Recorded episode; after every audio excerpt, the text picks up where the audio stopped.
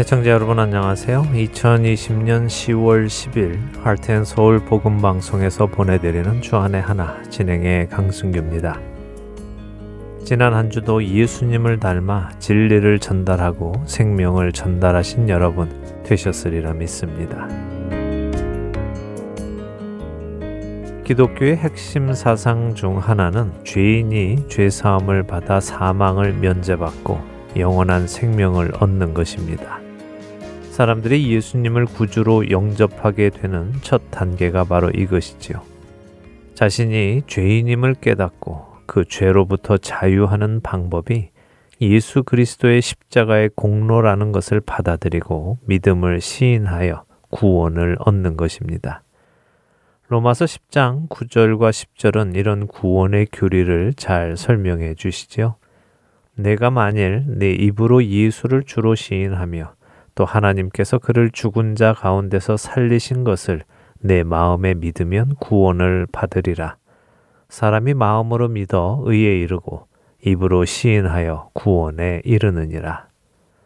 그래서 많은 성도들이 누군가의 전도를 통하여 예수님을 주로 시인하고 하나님께서 예수님을 부활시키셨다는 것도 믿음으로 구원을 얻었다고 생각합니다. 그런데 과연 예수님을 주로 시인하고 하나님께서 예수님을 죽은 자 가운데서 살리신 것을 마음에 믿는다는 것은 무엇일까요?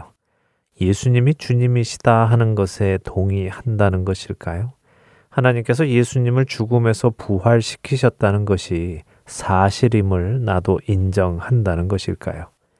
만일 성경이 말씀하시는 입으로 시인하는 것과 마음으로 믿는 것이 그런 인정하는 것이나 동의하는 것이 아니라면 어떻게 될까요?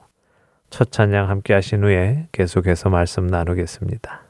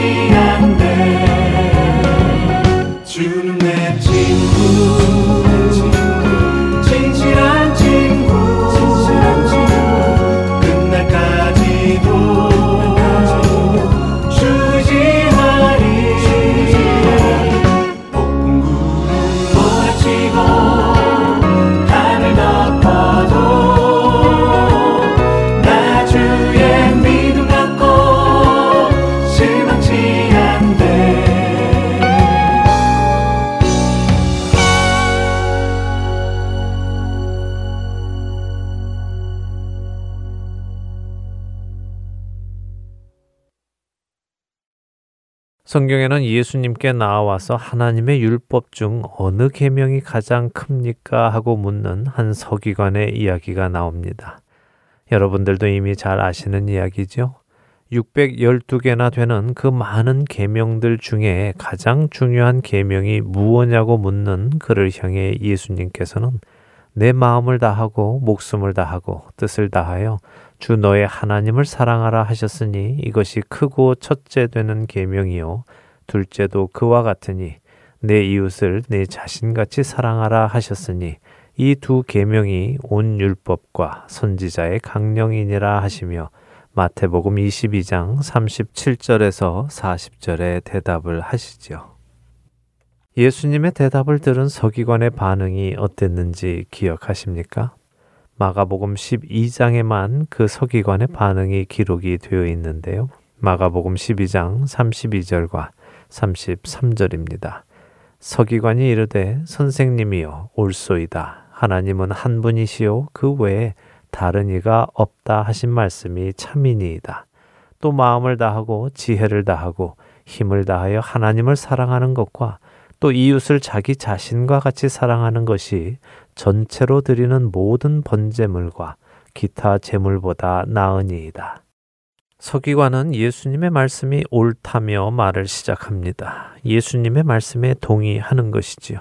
그의 말은 이런 것입니다. 예수님, 맞습니다. 예수님의 말씀대로 하나님은 한 분이십니다. 하나님 외에는 다른 신이 없지요. 그 말씀은 진리입니다. 그렇기에 우리가 마음을 다하고 지혜를 다하고 힘을 다해 하나님을 사랑하고 이웃을 내 몸과 같이 사랑하는 것이 율법의 수많은 다른 계명들 곧 번제를 드리고 제물을 드리며 제사를 지내는 것보다 더 중요하고 좋은 것이 맞습니다.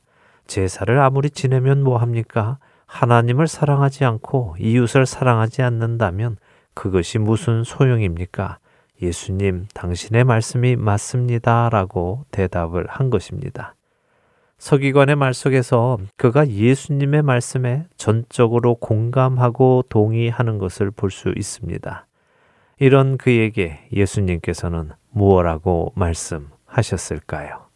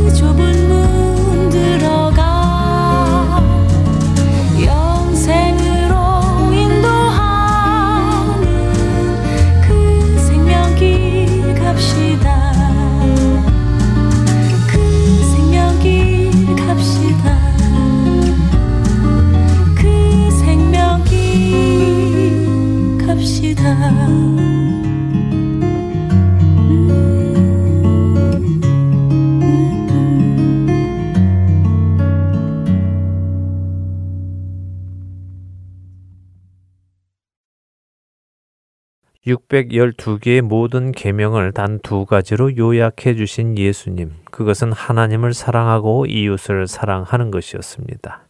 예수님께 모든 계명 중에 첫째가 무엇냐고 질문했던 서기관은 예수님의 답변에 감동을 받았지요. 그래서 그는 예수님을 향해 예수님의 말씀이 옳습니다 하며 적극적으로 동의를 표현했습니다. 그런 그에게 예수님은 무엇라고 답하셨을까요? 마가복음 12장 34절입니다. 예수께서 그가 지혜 있게 대답함을 보시고 이르시되 내가 하나님의 나라에서 멀지 않도다 하시니 그 후에 감히 묻는 자가 없더라. 지혜 있게 대답했다 할 때 지혜 있다라는 말은 마음이라는 헬라어 누스와 붙잡다, 간직하다, 보관한다 하는 에코라는 헬라어의 합성어입니다. 정리해 보면 마음에 붙잡았다, 마음에 간직했다 하는 의미지요. 그가 마음속으로 믿음을 가지고 대답했다는 표현인 것입니다. 그런 그에게 답하신 예수님. 그 예수님의 대답에서 여러분은 무엇을 깨달으십니까? 내가 하나님의 나라에서 멀지 않도다. 이 말씀은 무슨 의미입니까? 서기관이 예수님의 말씀을 기쁘게 받아들이고 예수님의 말씀에 동의하고 그 마음 안에 믿음이 생긴 것이 하나님 나라에 가까이 가는 첫 걸음인 것을 말씀하고 계신 것이 아닙니까? 하나님 나라에서 멀지 않다. 그것은 그 서기관이 하나님 나라에 가까이까지 왔다. 그러나 아직은 들어가지 못했다라는 말씀이지요. 그래서 우리는 잘 생각해야 하는 것입니다. 내가 예수님의 말씀을 기쁘게 받아들이고 예수님의 말씀에 동의하고 내 마음이 그 말씀을 붙잡기 시작했다고 해서 그것으로 구원에 이른 것은 아니라는 것을 말입니다.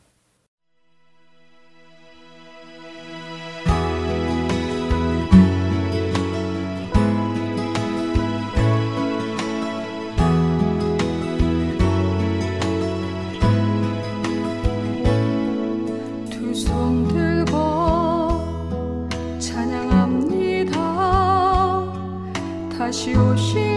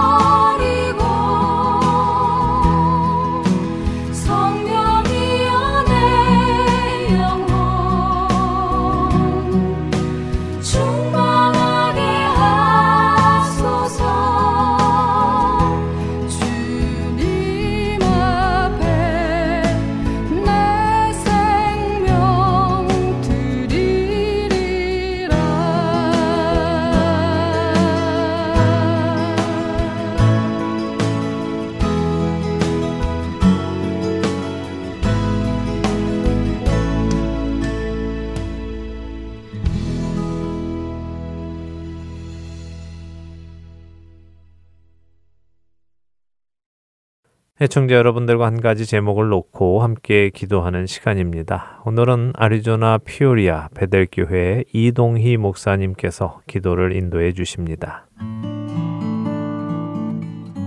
할텐 서울 복음방송 1분 기도 시간입니다. 저는 아리조나주 피닉스시 인근에 위치한 피오리아 베델교회 담임 이동희 목사입니다. 오늘은 레바노의 회복과 난민 성교를 위해서 기도하도록 하겠습니다. 지난 8월 4일 레바논 베이루트에서 대규모 폭발 사고로 5천명 이상의 사상자가 발생하는 사고가 났습니다. 현재 코로나 바이러스까지 증가하고 있고 부정과 부패로 인한 극심한 사회적 혼란이 벌어지고 있는 가운데 있습니다.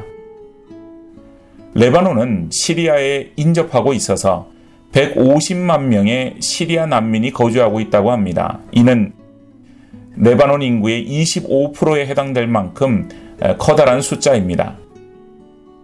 레바논에서는 종교 간 간섭과 전도는 금기시되고 있지만 난민과의 교류는 자유로워서 복음주의 교회들의 난민 전도가 활발하게 진행되었다고 합니다. 이런 가운데 난민 선교가 나라에서 일어난 대형 사고와 코로나 바이러스의 확산으로 인해서 전도의 기회가 되는 동시에 물자나 기타 자원의 부족으로 인해서 어려움을 겪고 있는 가운데 있습니다. 현지 교회들은 장기화될 것으로 보이는 구호와 복구 활동이 원활하게 이루어지기를 그리고 장비, 의료기구, 식량, 생필품 등의 모든 물자들이 원활히 보급될 수 있도록 또한 폭력 시위로 인해서 피해가 발생하지 않고 평화롭게 해결책을 찾을 수 있도록 그리고 난민 선교를 통해서 레바논의 가난하고 힘든 이들이 복음을 통해서 구원을 받고 새로운 삶을 살아갈 수 있도록 기도를 요청하는 가운데 있습니다. 이 시간 다 함께 레바논의 회복과 난민 선교를 위해서 기도하도록 하겠습니다.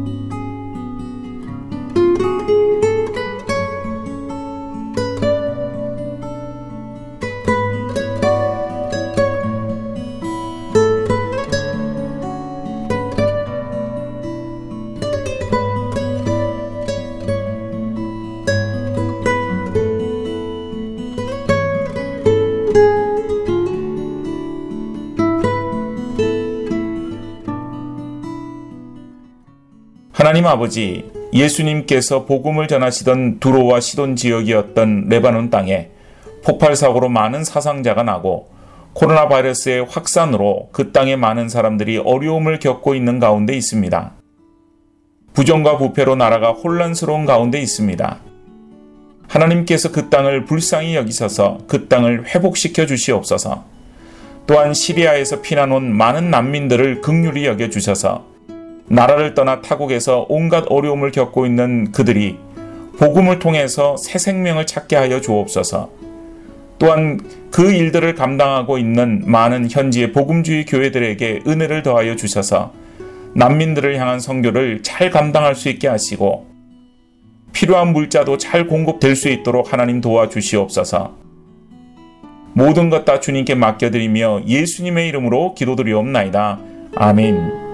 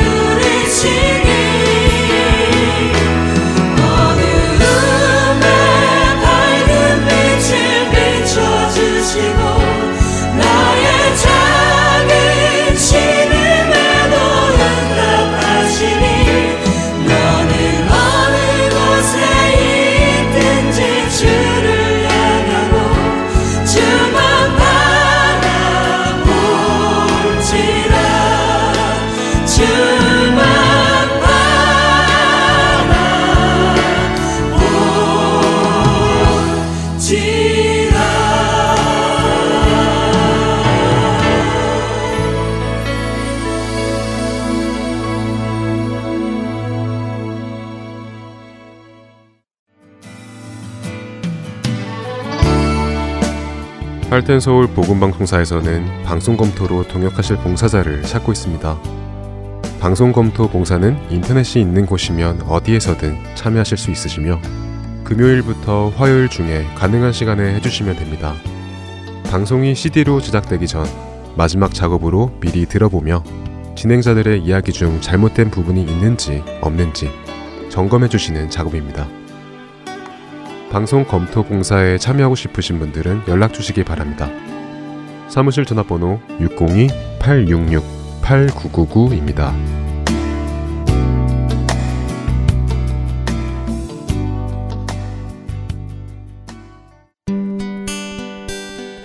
기쁜 소식 사랑으로 땅끝까지 전하는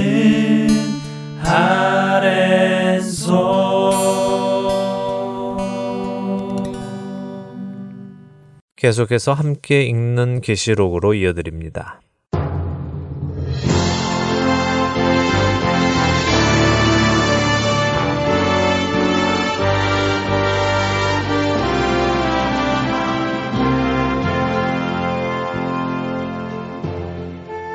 여러분 안녕하세요. 성경의 마지막 책 요한계시록을 공부하는 시간입니다.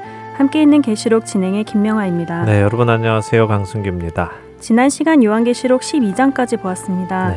일곱째 나팔이 불리기 시작하면서 하나님 나라의 비밀, 곧 복음이 무엇인가 하는 것에 대한 설명이 12장부터 기록되었다고 하셨어요. 네, 12장을 간단히 정리하면 이스라엘이 메시아를 낳습니다. 붉은 용은 그 메시아를 삼키고자 하지만 삼킬 수 없었고 메시아는 하나님 앞으로 올려갑니다. 여기까지는 과거에 일어난 일이라고 말씀드렸지요. 그리고 다니엘서의 예언의 말씀대로 70일에 곧 490년 중 483년이 여기까지 일어난 것이라고 말씀드렸습니다. 그리고 마지막 7년이 남았는데 이스라엘의 시간은 멈추었다고 말씀드렸지요. 네, 이방인의 충만한 숫자가 돌아올 때까지 멈추었다고 하셨어요. 그렇습니다. 그리고 이방인의 충만한 숫자가 차고 나면 이스라엘의 시간은 다시 시작이 될 겁니다. 그때 여기 계시록 12장 6절부터의 이야기 이스라엘이 광야로 도망하지만 1260일 동안 하나님께 보호받는 일도 있고 그 후의 이야기들도 다시 이어진다고 말씀드렸습니다. 자, 용은 여전히 이스라엘을 박해하지만 하나님께서 그들을 보호하십니다. 그러자 용이 분노하여 하나님의 계명을 지키며 예수의 증거를 가진 자들과 더불어 싸우려고 바다 모래 위에 섰다 하는 것까지 우리가 보았지요. 이제 오늘은 그 말도 많은 요한계시록 13장을 볼 텐데요.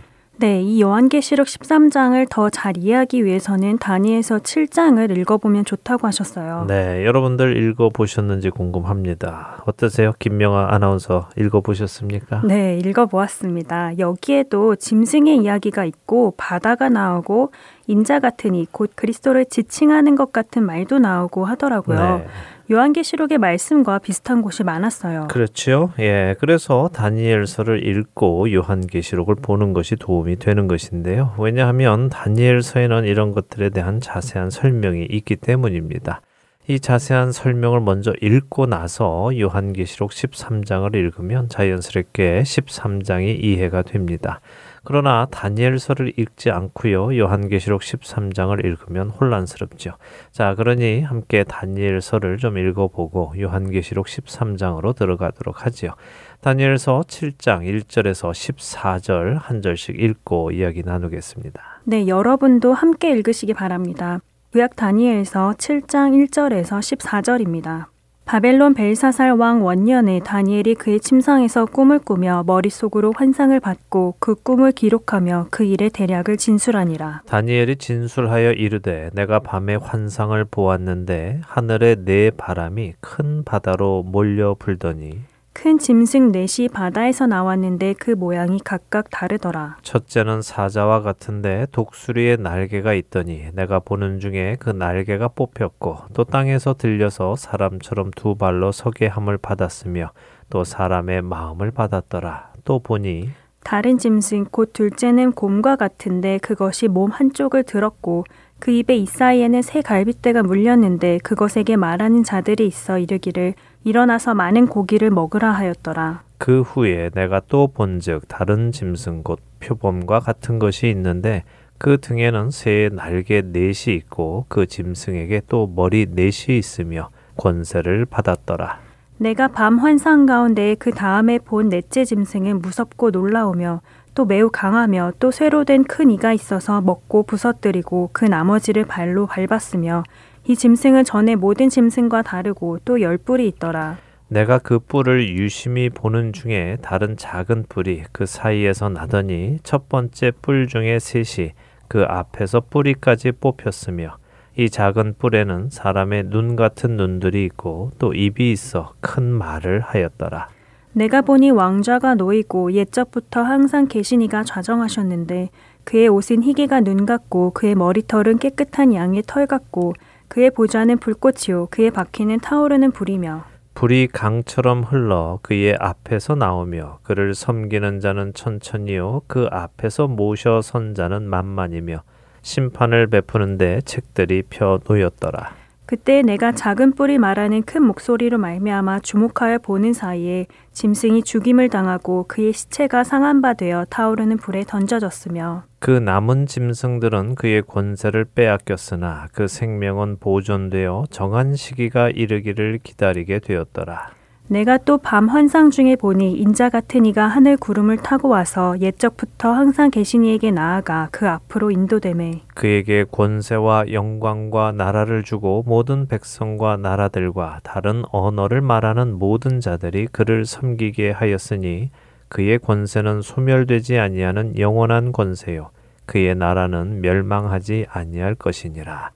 자, 다니엘이 벨사살 왕 원년에 꿈속에서 환상을 받고 그 일의 대략을 썼다고 하십니다. 간단하게 설명드리면 벨사살 왕은 바벨론의 느부갓네살 왕의 손자입니다. 벨사살 왕은 바벨론의 마지막 왕이지요. 다니엘서 5장에는 이 벨사살 왕이 술을 마시면서 하나님의 성소에서 가지고 온 거룩한 그릇들을 가지고 술을 마십니다. 하나님을 업신여긴 거죠. 그래서 그날 저녁에 벽에 손가락이 나타나서 메네 메네 데겔 우바르신이라는 글을 쓴 것을 보고 두려워서 다니엘을 불러 그것을 해석하게 하고는 그 해석대로 그날 밤 메데 사람 다리오에 의해서 죽임을 당하는 것을 기록합니다.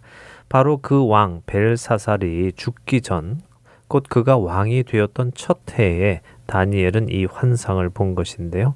다시 말하면 아직 바벨론이 멸망하지 않았을 때 본 환상이며 예언이라는 것입니다.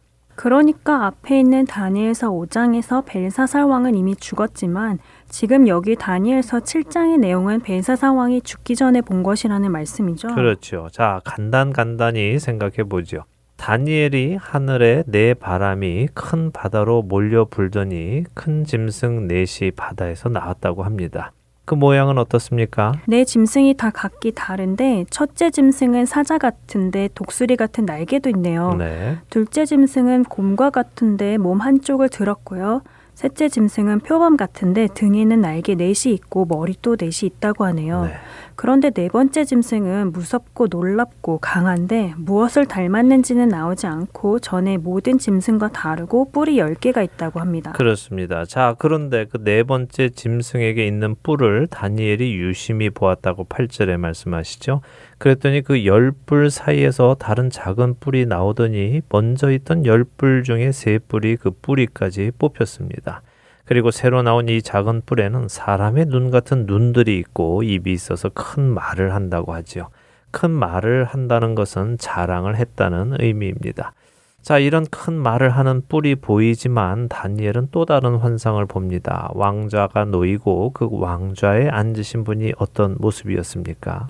옛적부터 항상 계시니가 앉으셨는데 그분의 옷은 눈같이 희고 머리털은 깨끗한 양의 털 같다고 하시네요. 네, 누가 생각이 나세요? 하나님이실 것 같아요. 옛적부터 항상 계신 분이고 희고 깨끗하신 분이니까요. 네, 자연히 그렇게 생각이 되죠. 항상 계시는 분, 스스로 계시는 분, 어제나 오늘이나 내일이나 동일하신 분은 하나님이십니다. 자, 이분은 심판을 하시는 분이시고요. 그 앞에는 책들이 펴 놓여졌다고 하십니다. 전에 우리가 나팔절을 공부하면서 하나님 앞에 펼쳐지는 책들에 대한 이야기 나누었지요. 네, 생명책과 사망의 책, 그리고 중간 책들이 펴 있고 중간 책에 이름이 있는 사람들은 심판의 날 전에 생명책이든 사망의 책이든 이름이 옮겨 적혀야 한다고 하셨어요. 네, 그렇습니다. 성경에 분명히 그런 이야기가 있지는 않지만 유대인들은 그렇게 생각하고 있다고 말씀드렸습니다. 그리고 그런 추측을 할 수 있는 이야기들이 성경에 등장한다고 말씀드렸죠. 오늘 이 장면에도 책들이 펼쳐져 있음을 보여주면서 유대인들이 가지고 있는 그런 문화를 뒷받침해 줍니다. 자, 그런데 이 예언서를 읽는 우리는 언제나 아, 이 짐승들이 누군가 그것이 궁금합니다. 그렇죠? 네, 맞아요. 첫째 짐승은 누구고 둘째 짐승은 누구고 그런 것이 늘 궁금하죠. 네, 충분히 이해가 됩니다. 그것이 알고 싶지요. 그런데 성경도 그것에 집중하실까요? 성경의 의도가 우리로 그것에 집중하게 하실까요? 늘 드리는 말씀이지만 우리는 성경이 관심 갖도록 해 주시는 것에 관심을 가져야 합니다. 성경이 보여주시는 만큼만 보면 된다고 말씀드리죠.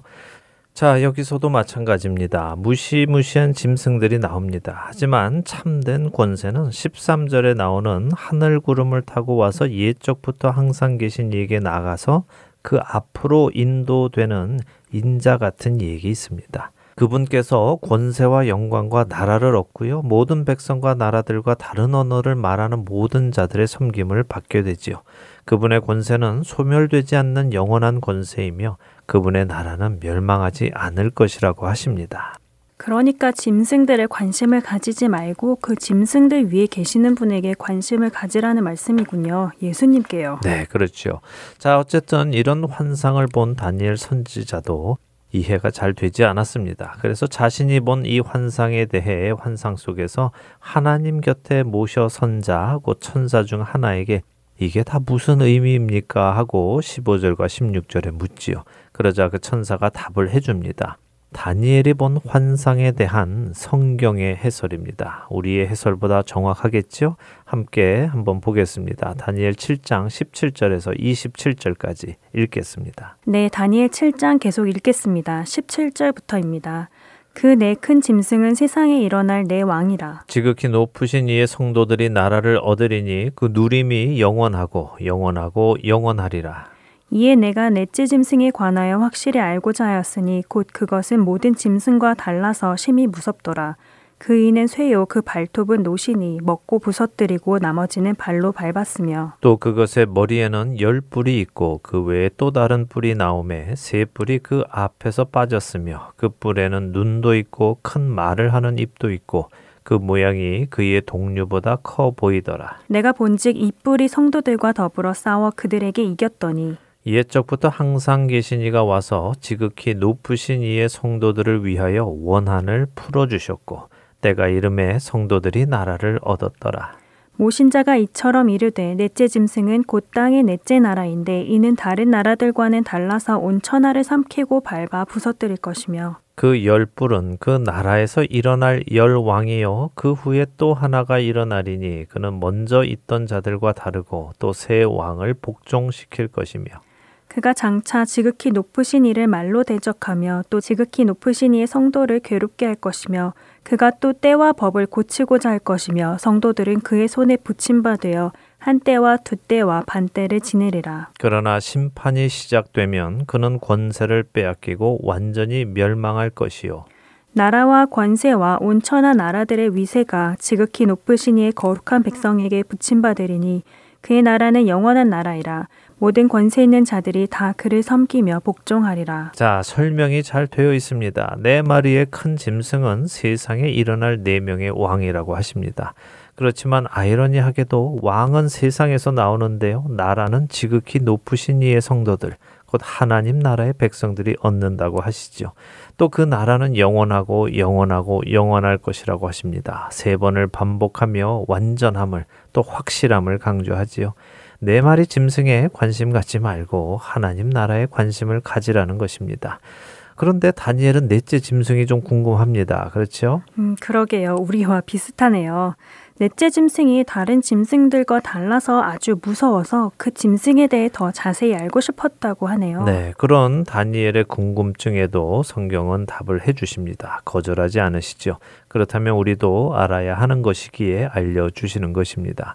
자, 천사가 23절부터 이 넷째 짐승에 대해 설명을 해주십니다. 이 넷째 짐승은 땅에 있는 나라라고 하십니다. 그런데 지금껏 세 짐승, 곧 세 나라보다 훨씬 더 힘이 세서 온 천하를 삼키고 밟아 부스러뜨릴 것이라고 하시지요.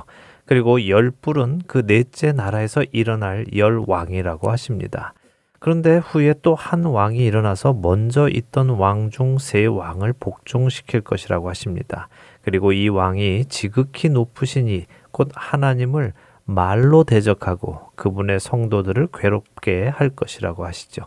이와 함께 그가 때와 법을 고치고자 할 것이라고 하시고 성도들은 그의 손에 붙임 바 되어 한 때와 두 때와 반 때, 곧 3년 반을 지내게 된다고 하십니다. 때와 법을 고치고자 하는 것이 무엇이죠? 유대인들의 절기와 율법을 고친다는 것인가요? 네, 바로 말씀하셨습니다. 유대인들이 지키는 절기와 율법을 자신이 고치려고 하는 교만한 일을 하는 것입니다. 그런데 주위에서 볼 것은 성도들이 그의 손에 붙임 바 되었다는 것입니다. 성경에서 손에 붙임 바 되었다는 것은 고난을 받는 것이고 패배를 뜻하지요.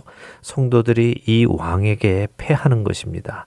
기분이 좋지 않지요? 네, 성도들이 이 왕의 손에 넘겨진다는 것이 기분이 좋지는 않네요. 네, 좋지 않습니다. 그러나 그것에는 기한이 있습니다. 패한 것으로 끝나는 것이 아니라 정해진 기간 동안만 그렇다는 것입니다. 심판이 시작이 되면 그 왕은 권세를 빼앗기고 완전히 멸망할 것이라고 26절에 말씀하십니다. 또한 나라와 권세와 온 천하 나라들의 위세가 지극히 높으신 이에 거룩한 백성에게 붙이게 됩니다. 그리고 이번에 그렇게 거룩한 백성들에게 그 나라들이 주어지고 나면 그의 나라는 영원하게 되고 모든 권세 있는 자들도 지극히 높으신 이를 섬기며 복종하게 될 것이라고 말씀하시죠. 그러니 기분 나쁠 것 없습니다. 마지막에 웃는 자가 진정한 승리자다라고 하지요. 네, 그렇죠. 최후의 웃는 자가 이기는 자이죠. 그렇습니다. 그 사실을 우리가 기억해야 하는 것입니다. 비록 우리 그리스도인들이 이 세상에서 환난을 겪고 미움을 받고 심지어 죽임을 당한다 하더라도 결국에 웃는 사람들은 그리스도인이라는 것입니다. 결국에 구원받는 사람은 그리스도인인 것입니다. 그 외의 모든 사람들은 심판에 이르게 됩니다. 이 사실을 기억하면 우리는 어떤 상황에서도 흔들리지 않고 믿음을 지킬 수 있는 것입니다. 이것 때문에 예수님께서는 그렇게 반복해서 말씀하신 것이죠. 끝까지 견디는 자는 구원을 얻으리라 라고요. 그렇군요. 우리가 기억해야 하는 것은 하나님께서 그 백성을 반드시 구원하신다는 것이네요. 네, 그렇죠. 자, 이 다니엘서 7장에서 우리가 배운 것은 내 짐승이 곧 세상의 나라라는 것입니다. 내 나라 중 마지막 나라의 왕이 와서는 하나님을 말로 대적하고 그분의 성도를 괴롭힐 것이지만 그는 권세를 빼앗기고 완전히 망할 것이고 하나님의 나라는 영원히 설 것이다 하는 것입니다.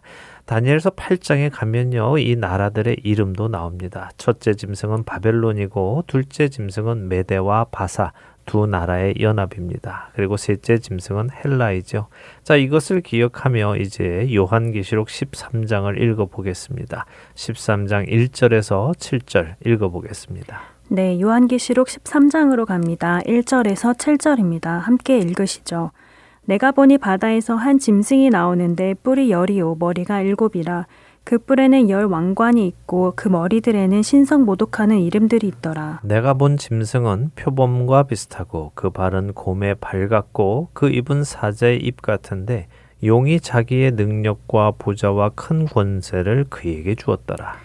그의 머리 하나가 상하여 죽게 된 것 같더니 그 죽게 되었던 상처가 나음에 온 땅이 놀랍게 여겨 짐승을 따르고 용이 짐승에게 권세를 주므로 용에게 경배하며 짐승에게 경배하여 이르되 누가 이 짐승과 같으냐 누가 능히 이와 더불어 싸우리요 하더라. 또 짐승이 과장되고 신성 모독을 말하는 입을 받고 또 마흔 두 달 동안 일할 권세를 받으니라. 짐승이 입을 벌려 하나님을 향하여 비방하되 그의 이름과 그의 장막 곧 하늘에 사는 자들을 비방하더라. 또 권세를 받아 성도들과 싸워 이기게 되고 각 족속과 백성과 방언과 나라를 다스리는 권세를 받으니 네, 거기까지 읽죠. 어떠세요? 어렵습니까? 아, 정말 다니엘서 7장에 있는 내용들과 거의 같은 내용이 기록되어 있네요. 그렇죠. 다니엘서 7장의 내용을 모르고 읽으면 아, 이 짐승들이 다 무언가 하고 혼란스럽지만 다니엘 7장의 예언을 보고 이 부분을 읽으면 아, 다니엘에게 주어진 그 예언이 요한 사도에게도 다시 주어지는구나 하고 쉽게 알 수 있습니다. 단지 각 짐승을 따로따로 말하지 않고 하나처럼 표현을 하지요. 음, 그러게요. 표범 비슷한데 발은 곰, 입은 사자 같다고 하네요. 네. 왜이네 나라가 하나일까요? 2절에 보니까 용이 자기 능력과 보좌와 큰 권세를 그에게 주어서 그렇다는 것입니다. 우리는 요한계시록 11장 15절에서 일곱째 천사가 나팔을 불 때 세상 나라가 그리스도의 나라가 된다는 사실을 살펴보았습니다.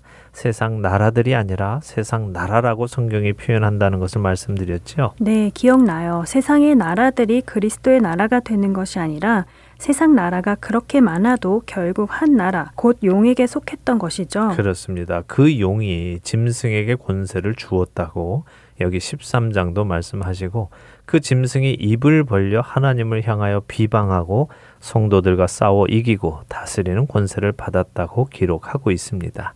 다니엘서 7장의 내용 그대로이지요. 자, 이제 다음 주에는 이 요한계시록 13장을 자세히 살펴보도록 하겠습니다. 네, 요한계시록의 이 말씀들이 구약에서부터 지속적으로 예언된 말씀이라는 것을 깨닫게 되니 더 믿음이 가네요. 이 말씀들이 다 이루어질 것이라는 것이요. 네. 한 주간도 말씀 안에서 믿음이 든든히 서가는 우리 모두 되기 바라며 함께 있는 계시로 마치겠습니다. 저희는 다음 주에 뵙겠습니다. 안녕히 계십시오. 안녕히 계세요.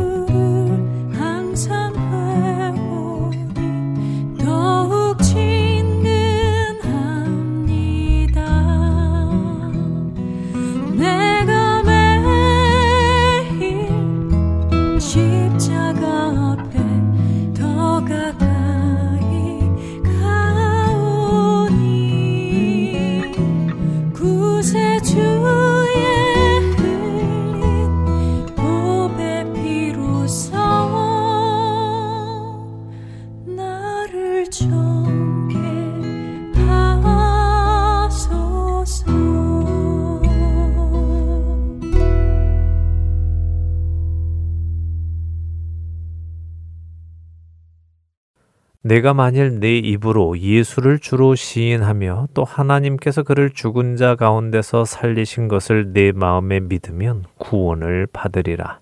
사람이 마음으로 믿어 의에 이르고 입으로 시인하여 구원에 이르느니라 라고 하신 로마서 10장 9절과 10절의 말씀은 우리가 생각하듯이 예수님이 주님이시다 하는 사실에 대한 지적인 동의가 우리로 구원에 이르게 한다는 말씀이 아닙니다. 하나님이 살아계시고 예수님이 하나님의 아들이시고 우리가 죽으면 끝나는 것이 아니라 영원한 저 세상에 있다는 사실에 동의하는 것이 우리로 구원에 이르게 한다는 말씀이 아닙니다. 로마서가 말씀하시는 구원에 이르는 믿음을 계속해서 보도록 하겠습니다. 로마서 10장 9절에서 14절 상단까지의 말씀을 읽어드리겠습니다. 내가 만일 네 입으로 예수를 주로 시인하며 또 하나님께서 그를 죽은 자 가운데서 살리신 것을 내 마음에 믿으면 구원을 받으리라. 사람이 마음으로 믿어 의에 이르고 입으로 시인하여 구원에 이르느니라. 성경에 이르되 누구든지 그를 믿는 자는 부끄러움을 당하지 아니하리라 하니 유대인이나 헬라인이나 차별이 없음이라. 한 분이신 주께서 모든 사람의 주가 되사 그를 부르는 모든 사람에게 부요하시도다. 누구든지 주의 이름을 부르는 자는 구원을 받으리라. 그런즉 그들이 믿지 아니하는 일을 어찌 부르리요 듣지도 못한 일을 어찌 믿으리요 사람이 마음으로 믿고 입으로 시인을 하면 구원에 이릅니다. 그런데 구원에 이르는 그 믿음과 시인함은 어떤 모습으로 나타날까요? 주의 이름을 부르는 모습으로 나타납니다. 주의 이름을 부르는 것은 어떤 의미겠습니까? 그것은 주를 신뢰한다는 의미이고 주께 나를 맡긴다는 의미입니다. 그분께서 나의 주인이시라는 의미이지요. 내 모든 상황 속에서 다른 사람의 이름, 다른 신의 이름, 그리고 더 나아가 나 자신의 이름을 신뢰하는 것이 아니라 주님을 신뢰하는 사람을 의미하는 것입니다. 예수님이 잡히시던 날 밤 베드로를 기억하실 것입니다. 무슨 일이 있어도 주님을 떠나지 않을 것이라고 했던 베드로, 죽음까지도 함께 가겠다고 했던 베드로는 막상 예수님이 잡혀가시자 두려워지기 시작했습니다. 자신을 향해 너도 갈릴리 사람 아니냐? 예수와 함께 있던 사람 맞다라고 몰아붙이는 사람들을 향해 나는 저 사람을 모른다라고 외쳤던 베드로를 기억하실 것입니다. 그날 저녁 베드로는 주님의 이름을 부르지 못한 것입니다. 베드로가 3년이나 예수님을 따라다니며 동고동락했지만 그의 마음 안에 예수님을 향한 믿음이 가득하지는 못했던 것입니다. 마음으로 믿고 입으로 시인하면 구원에 이른다는 성경의 말씀을 주의 깊게 생각해 보시기 바랍니다. 그 말씀은 결코 우리의 지적인 동의를 말씀하시는 것이 아니라 내 마음에 하나님의 말씀, 복음의 말씀이 온전히 가득하여 나의 생각과 행동을 사로잡아 모든 상황 속에서 그분의 이름을 부르며 순종할 수 있는 믿음을 말씀하시는 것입니다. 베드로는 예수님이 잡히시던 날에는 예수님의 이름을 부르지 못했지만 그는 자신의 마지막에는 예수님의 이름을 부르며 생을 마쳤습니다. 주님을 신뢰하기 때문에 그는 주님의 이름을 위하여 믿음을 지키고 십자가에 거꾸로 매달려 죽었지요. 그것이 마음으로 믿고 입으로 시인하는 믿음이며 구원에 이르는 믿음입니다. 사랑하는 할텐 서울 복음 방송 애청자 여러분. 여러분의 믿음을 점검하십시오. 고린도 후서 13장 5절은 우리가 믿음 안에 있는가 자신을 시험하고 확증하라고 우리에게 말씀하십니다. 나의 삶 속에서 내가 믿음으로 살고 있는가? 모든 상황 속에서 주님의 이름을 부르며 살고 있는가? 다른 어떤 것이 아닌 주님만을 의지하며 신뢰하며 살아가고 있는가를 점검하셔야 합니다. 그것이 여러분에게 구원에 이르는 믿음이 있다는 증거이기 때문입니다. 하나님의 나라에서 멀지 않은 믿음을 가진 것에 만족해서는 안 됩니다.